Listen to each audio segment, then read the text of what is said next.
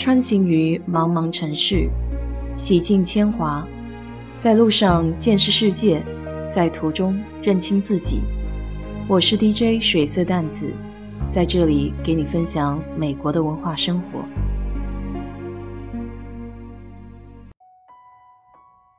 昨天去朋友家里做客，被他的相册簿给震惊到了，满满一书柜。那种图书馆才有的厚文件夹。朋友家里有两个男孩，现在都已经长大成人了。这个相册是从七十年代就开始记录他们到美国的日常生活。朋友两夫妻是从越南逃到美国的，当时他们一大家子大约有十来口人，举家搬离越南。在逃难的过程中，他二哥不见了踪迹。现在在家里的供台上还放着二哥的照片。这么多年没有消息，他们家里人估摸着也觉得这辈子是没法再聚了。一大家子先在俄克拉荷马州的小石头城安定下来。为了营生，他们夫妻俩盘了个店面，开了一间裁缝铺。七十年代的时候还比较流行定制服装，包括修改衣服。都喜欢到裁缝店里去，所以生意也一直都还挺红火的。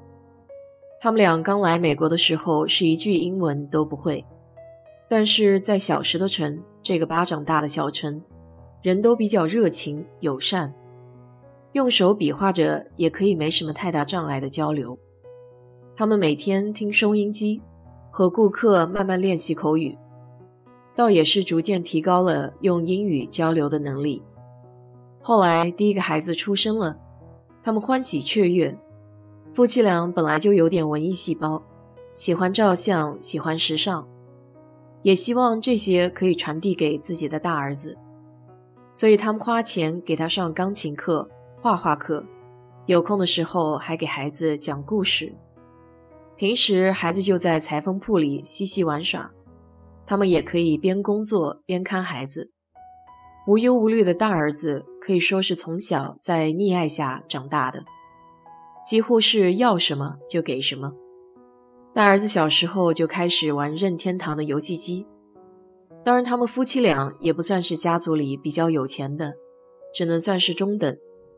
家里还有开餐馆的、买地收租的兄弟姐妹，他们会互相帮衬着彼此，因为好不容易逃离家乡。还能一家人骨肉至亲的在一起，很不容易，所以时常会聚在一起。每到周末就轮流做东串门。这是在美国的几个兄弟姐妹，还有后来辗转去法国、去加拿大的，一直到现在，他们都彼此还时常联系着。早些年没有孩子的时候，还会出国去看望，相片簿里就留着这些珍贵的回忆。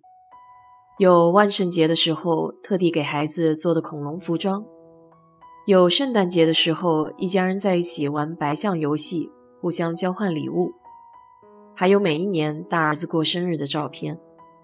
看着这些温馨的画面，很容易被这种细腻的生活片段感动。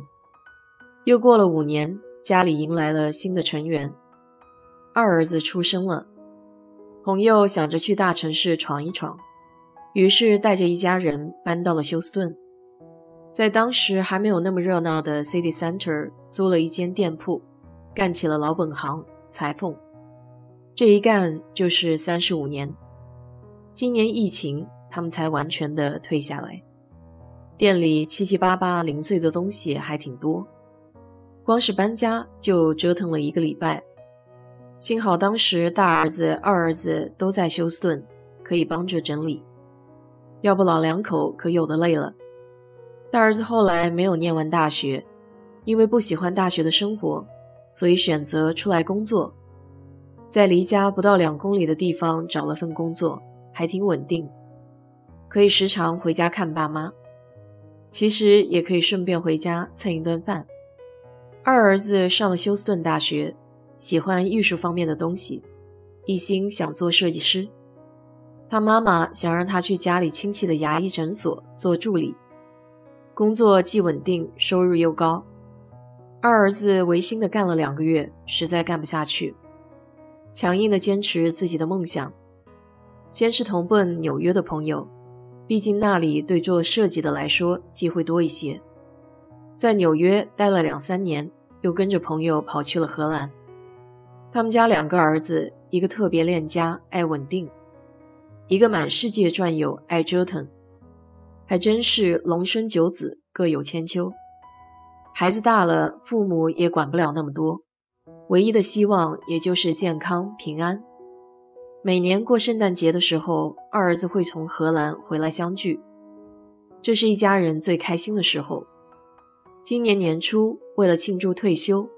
一家人还赶在疫情之前去了一趟越南，朋友就想着带着两个美国生的娃儿好好认一认故乡。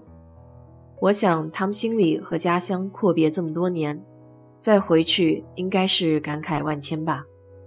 所以说感恩节嘛，其实每个人心里都有一段故事，值得好好回味，好好的感恩一下这些年走过来不负岁月不负我的日子。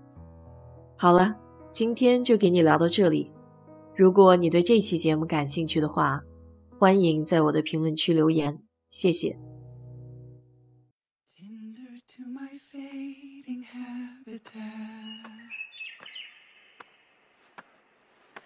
Ribcage